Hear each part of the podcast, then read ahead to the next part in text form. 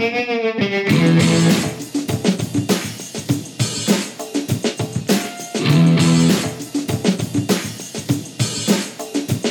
welcome to Black Sparrow Radio, KBSR, transmitting from the lovely little city of Taylor, Texas.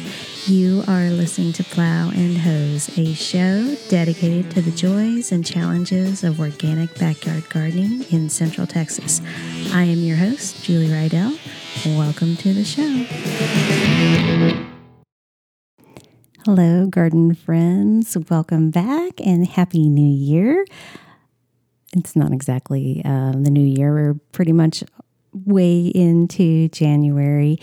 And, you know, I took um, a little break from the show, but um, here we are, 2024, and time for some new shows.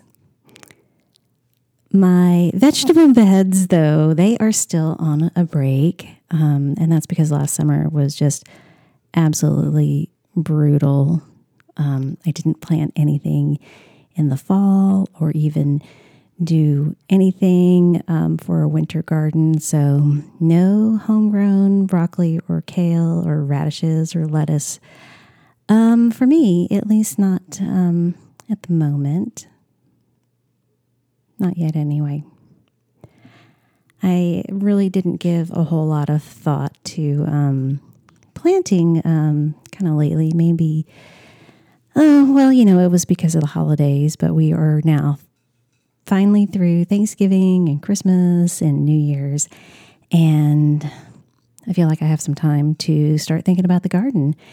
And I, you know, I I did know that I can always just grab some transplants and plant and broccoli or kale or you know whatever plants I come across being that it's January in Central Texas, we are just really now getting into our winter. And up until this past week, the winter has been um, very mild. And I heard that December was one of the warmest in Texas. Um, like in like it was like the sixth warmest December since they have been keeping track and because it was so warm, um, a lot of plants in my backyard um, seemed pretty confused. like, had spring weeds just popping up all over the place.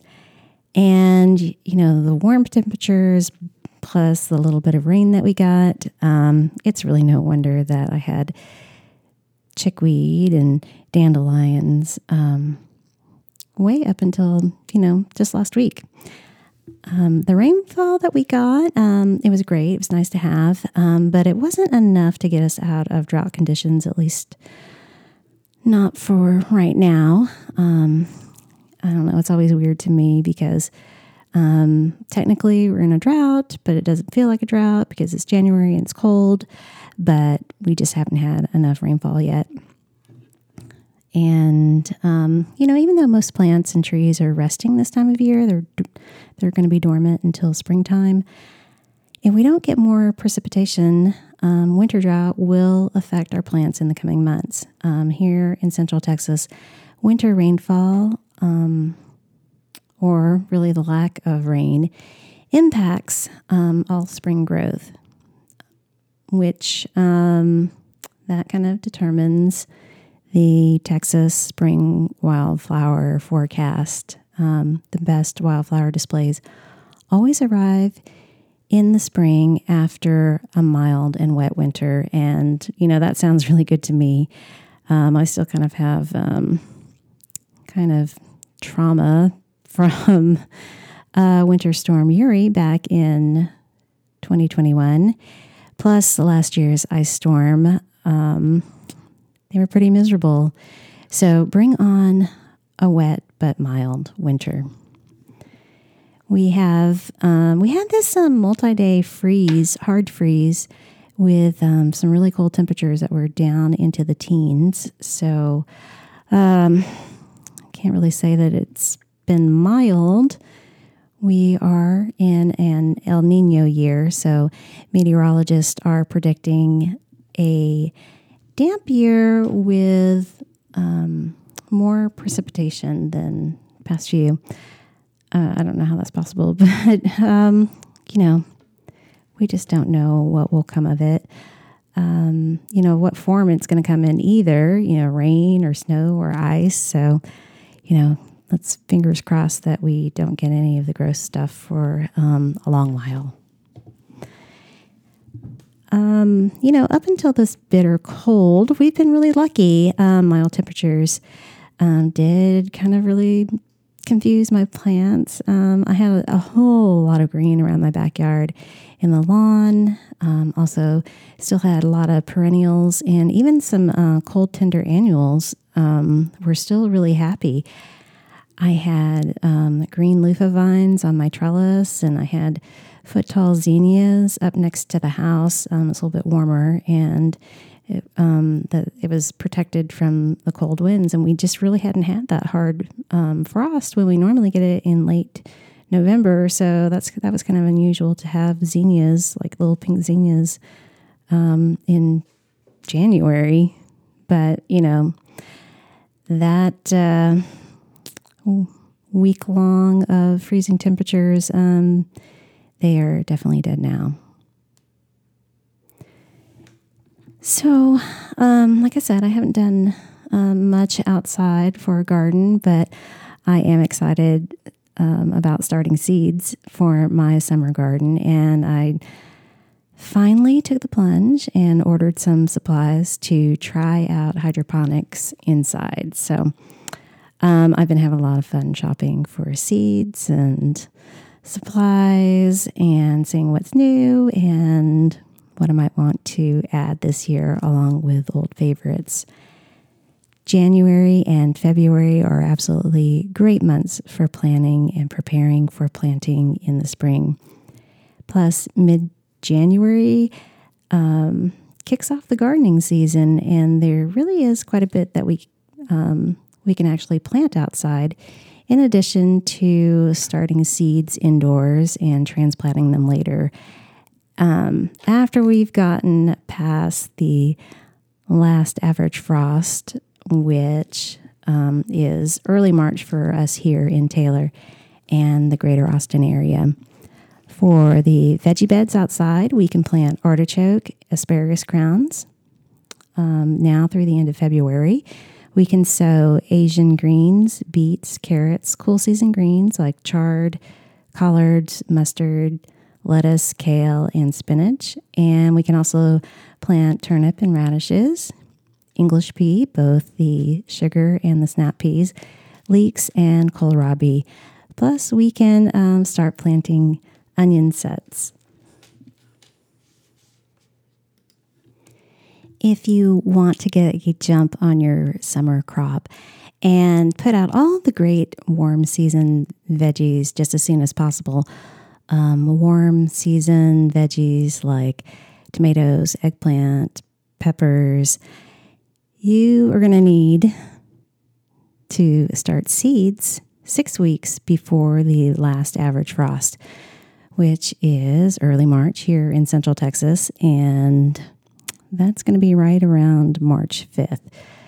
So if we count back six weeks from March 5th, that means that uh, we need to start our new baby seedlings indoor right around now, um, right around 18th, 19th, 20th, 21st, 22nd, wherever we are.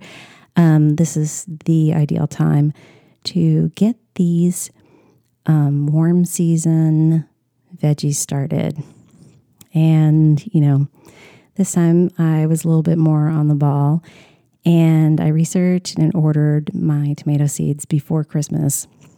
Um, I was really proud of myself for doing that because I usually wait until the last minute. Um, and if you're like that, or that's that's fine um, because we'll be fine if you aren't quite ready this week.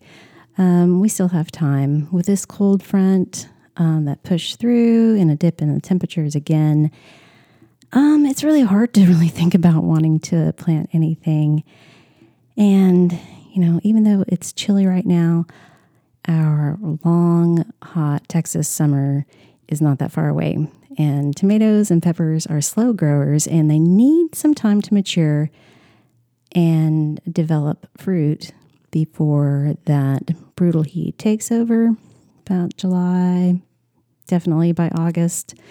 So, starting seeds inside is the way to go. Um, it really, really is. Um, if you're going to get um, have enough time to beat the heat, and you know, thanks to the internet, ordering seeds is really easy.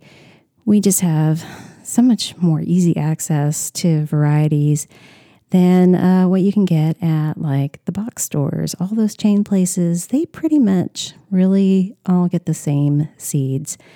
There isn't necessarily anything wrong with those seeds, um, but you just don't have a lot of choice. I mean, they only offer like three or four kinds. Um, they might have one or two organic varieties, but if you want heirloom or organic seeds, or you just want to support smaller business, then, you know, go online, go visit, you know, a local nursery, seriously, um, because there are like more than 10,000 named tomato varieties from all over the world. So, you know, check those out. You don't have to just settle for whatever, you know, the garden center, the small little garden center at the department store has. But, you know, if you don't get around to starting indoors this year or, you know, something goes wrong with your seedlings, it's okay because you can always buy t- transplants. Independent local nurseries are going to have the best selection of transplants. Um, they will have the tried and true varieties that are going to do best for us in Central Texas. And they will offer some more interesting varieties too. Um, farmers markets, um, oftentimes you can find plants for sale in the springtime. Um, you also might have a friend or two who have some extra plants. And, you know, of course, you can always find plants on um, Craigslist, eBay, Facebook Marketplace, Etsy, plus all the specialty plant websites. Um, you will pay end up paying more um, for them um, because if you have to pay for shipping um, to get the plants to you, um, and you know you're paying for the weight of the soil and the packaging, so you're going to end up spending a bit more. But seeds really are a much better value, and you know we still have time to start seeds inside and grow out some really nice seedlings. Tomatoes need to be transplanted between early March and the end of April. If you wait until late April, though, you, you're going to run the risk of getting fewer flowers and fruits. Even though tomatoes love the hot weather, um, the plant themselves love it, but um, the pollen doesn't. And you might be getting plenty of blossoms, but the heat will degrade um, the pollen pretty quickly. Um, if the pollen's bad, um, they won't set fruit. And, you know, that with the heat, um, you need to get your seeds started pretty soon.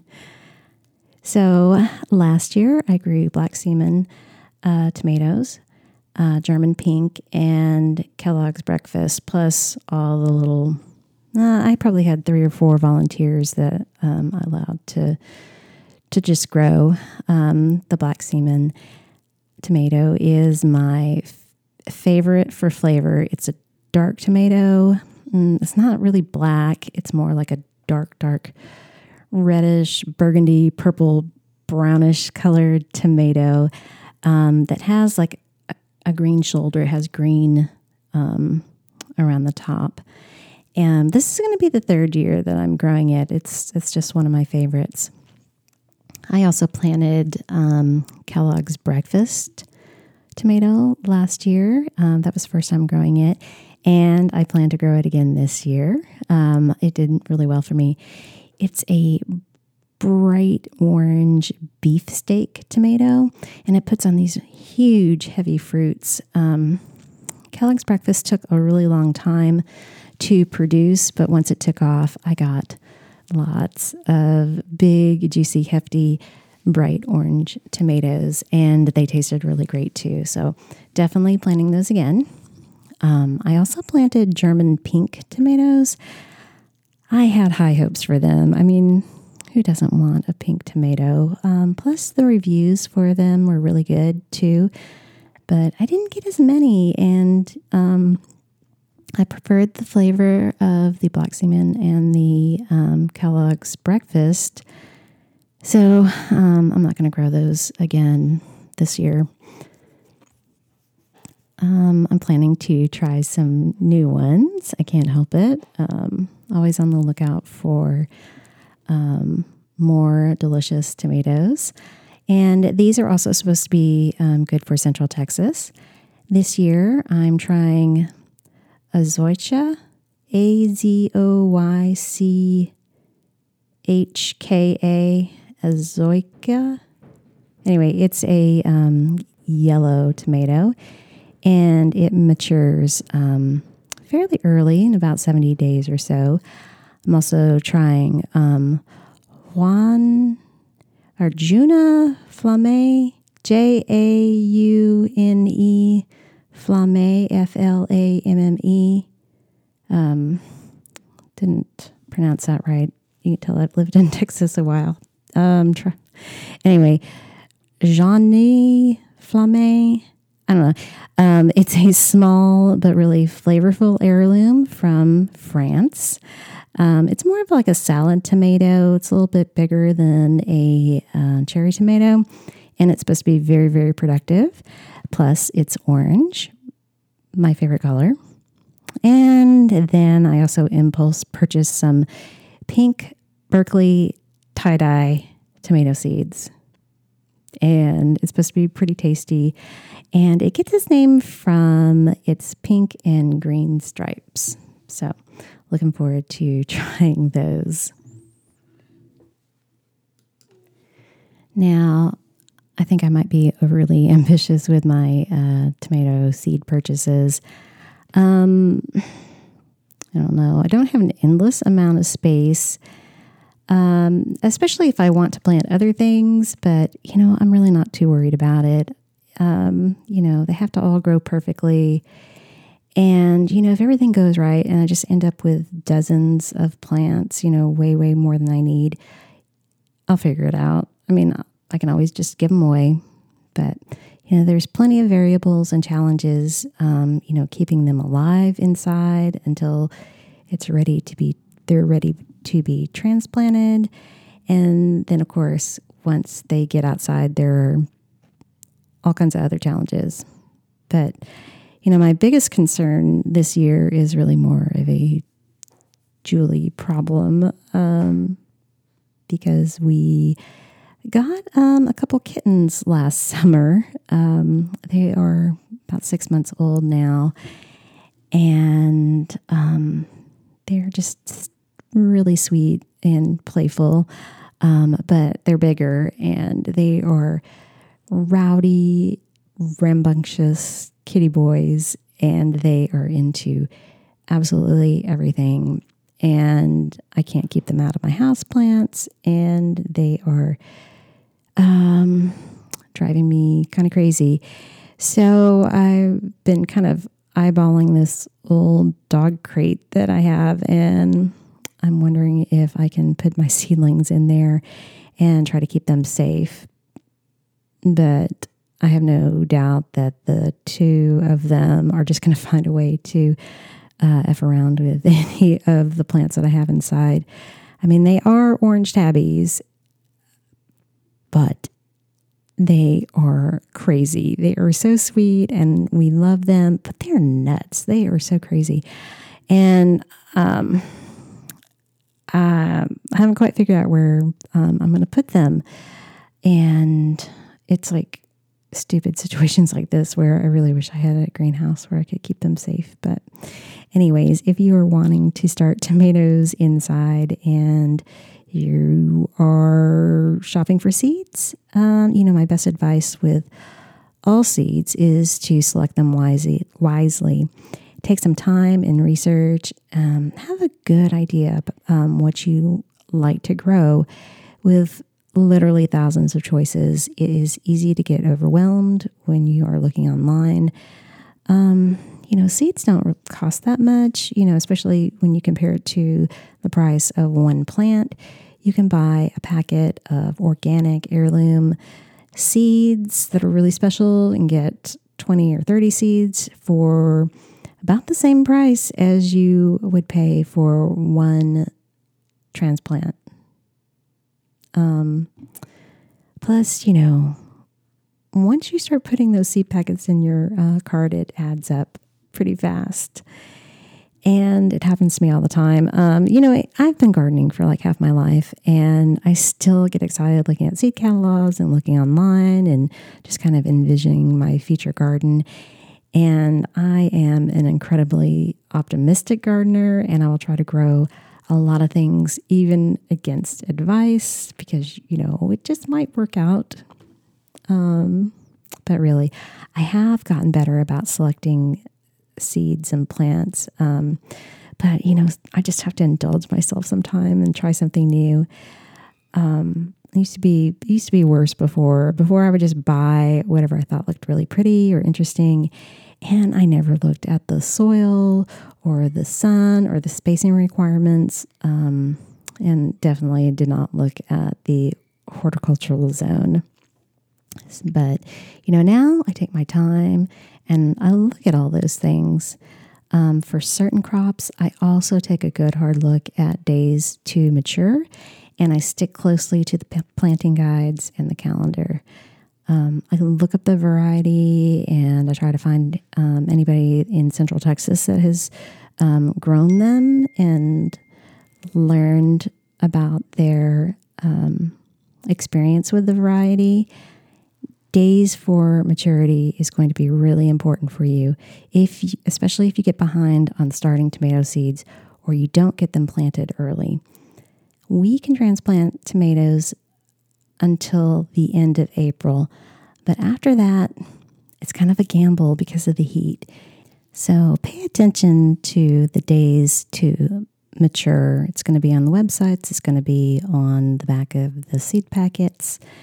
Um, a good thing to um, remember is that the larger the tomato, the longer the days to maturity.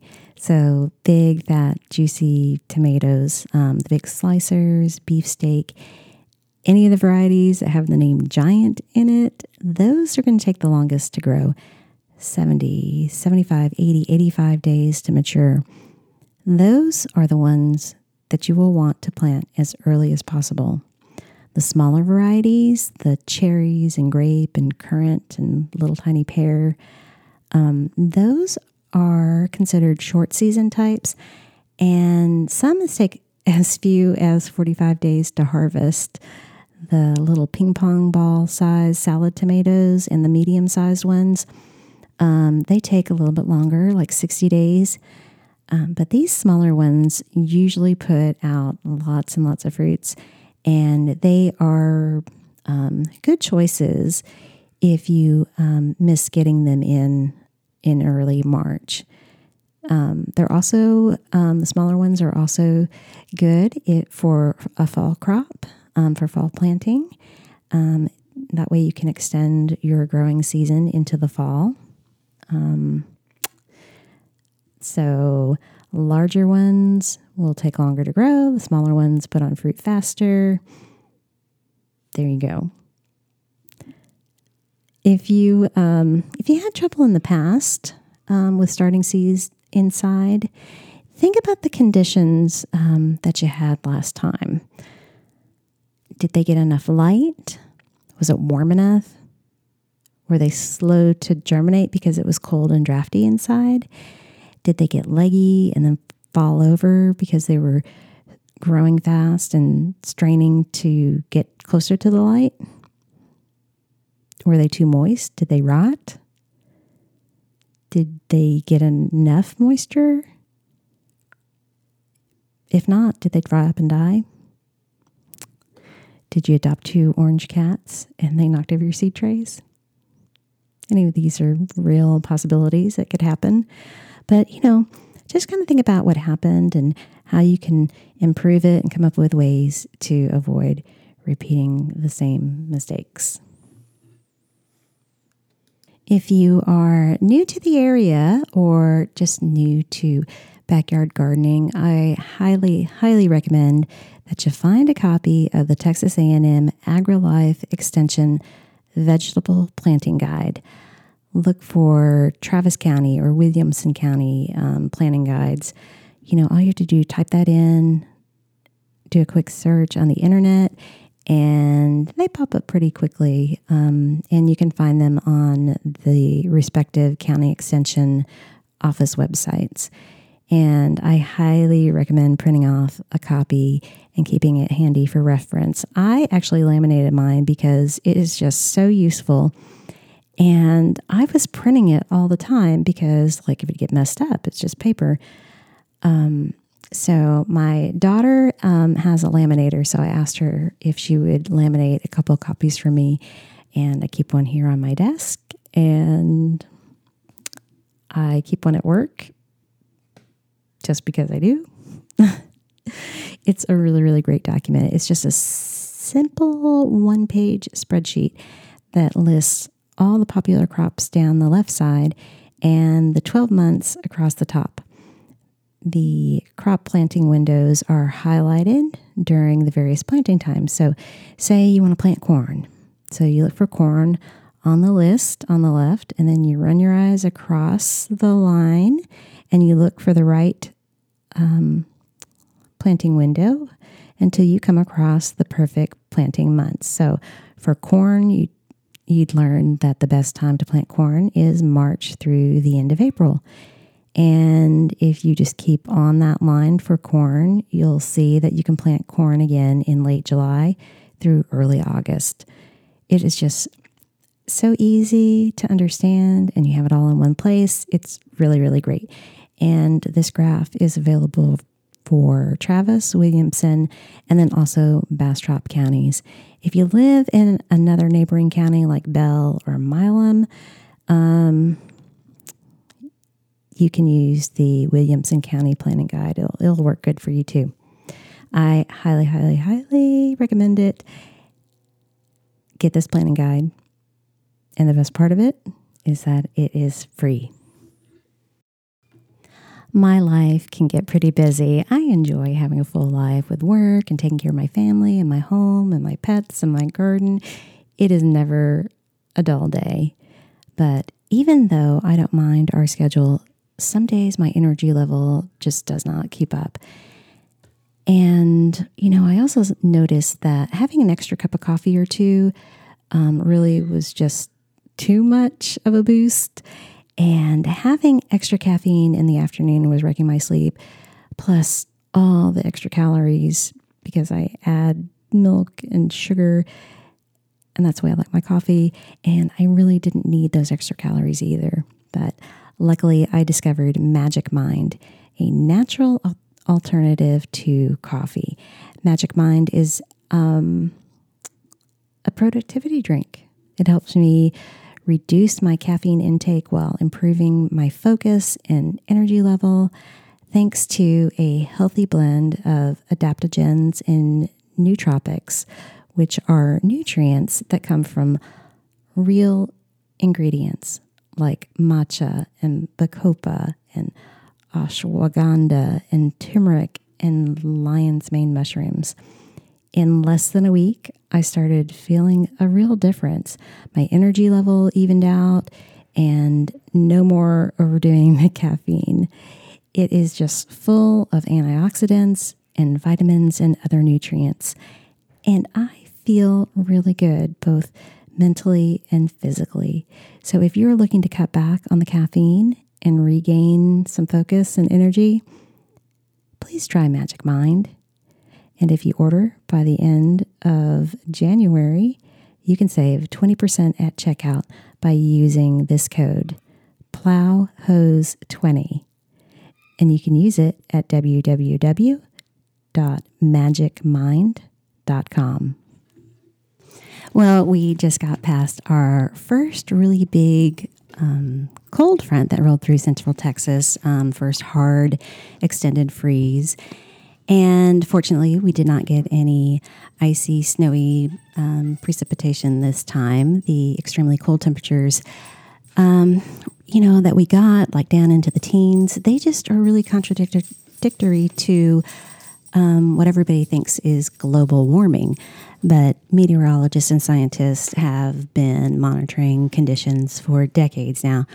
And the crazy cold that we've been getting here the last few years is actually um, a response caused by temperatures warming up in the Arctic Ocean. Um, the warmer winter temperatures that we have um, throughout the year and through winter, um, it causes the weather to destabilize and um, up in the Arctic, and those the polar air um, ends up dipping down into the jet stream when it normally hasn't. And that totally upsets our typical weather pattern. So our winters are getting more unpredictable while the rest of the year is getting warmer. Now, the USDA tracks and monitors temperatures and growing conditions across the U.S., and periodically they make adjustments to the plant hardiness zone map. Uh, you know, they do this over the years. Um, I think it ends up being about every 10 years or so. So I don't know if you know or not, but the USDA recently updated the plant hardiness zone map. And last December, they released the new map. And guess what? Most of the Austin area is in a completely new zone now. We went from 8B to zone 9A. Now, the map is divided into 13 zones, with each zone split in half, split into two smaller zones. So, zone 1A, 1B, 2A, 2B, etc. So, this means that zone A will have a lower temperature tolerance, and zone B will be slightly warmer than the A half. So, for us here in Taylor and our part of Central Texas, we went from zone 8B to zone 9A. And basically, that means in the last 10 years, we warmed up probably an average of five degrees. Not much, but if you look back to the historical records in the previous plant hardiness maps, um, go back to 1990, and you will see that we were in zone 8A. So that means since 1990, we are at least 10 degrees warmer than we were 30 something years ago. So you can look back at the maps and compare yourself, but it's eye opening and concerning and kind of sobering. But what is really scary looking is the projections for the future. And I was looking at a New York Times article about the new 2023 map update. And they had a comparison of the current map and the projections for 2040. And the most striking thing about the 2040 map are the changes expected in the northern zones. And they are going to be much warmer um, than they are now, with zones three and four in the continental U.S. Um, much smaller. Those bands on the map are going to be much more narrow. And the Great Plains um, will be getting quite a bit warmer too. Now, that's the bread belt. That's where a whole lot of grain grain crops are grown. And so they're going to have issues with some of their crops and heat tolerance. 2040 does seem like quite a bit far away, but um, this warming trend could get worse and it could happen a lot faster than we might realize. And to me, that's pretty concerning. Now, right now, for us here in our little part of Central Texas, the zone change isn't um, as dramatic. We just moved, you know, half a zone from 9 or 8B to 9A. Zone 9A is a little bit colder in the winter, and zone 9B is just a little bit warmer. This is the difference between A and B. Um, it only is about five degrees, ten degrees difference, depending on where you sit on the on the map. Um, but it's just close enough to interfere with problems with and cause problems with plant selection for um, the plants that are temperature sensitive. Oh, I got my little puppy out. She's playing with a water bottle. Sorry about that. But anyway, the plant hardiness zone map illustrates um, temperature data. And if you look on the back of a seed packet, most of them have um, a sowing, a planting schedule based on those zones. The warmer the zone, the earlier you can plant warm season crops. So we should expect changes over the next few years as we continue to warm up. Cold tolerant crops like broccoli, kale, and cabbage, um, we aren't going to enjoy as long of a growing season with those. And our warm season crops will have, um, we're going to have to put those in earlier so that we have um, time to harvest before it gets too hot in the actual summer. So, what we might find is that certain varieties might become unreliable due to timing. Planting windows are going to change, and days to maturity are going to be much um, more important when selecting plants. So, while we could miss out on some of our old um, reliable favorites, ones that we were used to growing, we were likely going to get to try some new varieties from warmer areas that we haven't been able to grow. Plants that didn't grow well here because um, it just wasn't warm enough, or we needed to plant them, or we will need to plant them early. Um, you know, with all this global warming and environmental stuff, I personally feel that most people should be more concerned about global warming and the impact on the environment and our natural resources. Um, you know, it's global. It's called global for a reason because it's such a huge issue. Issue. It's the whole entire world, not just here in Central Texas. And I know it's complex and complicated and overwhelming um, for a lot of people, but there are real things that you can do, um, even if you think they are too small to, uh, to matter. If we all do them, um, we can make the make things a little bit better. Um, a lot of it is just keeping yourself educated and um, committing to growing organically at home. And the other thing you can do is also vote in your local elections for lawmakers who share your concerns for the climate and environment because it is going to impact everyone. It's going to impact everybody across the United States and it's going to affect crops. But um, you know, you're here um, because you enjoy plants and you're curious about growing, or you want to do a better job, or um, it's it's a particular interest for you. So those are the things that you can really do: is learn about organic gardening, practice organic gardening, um, research and select heat and drought tolerant plants, and share your knowledge with others. But also learn about your candidates and vote.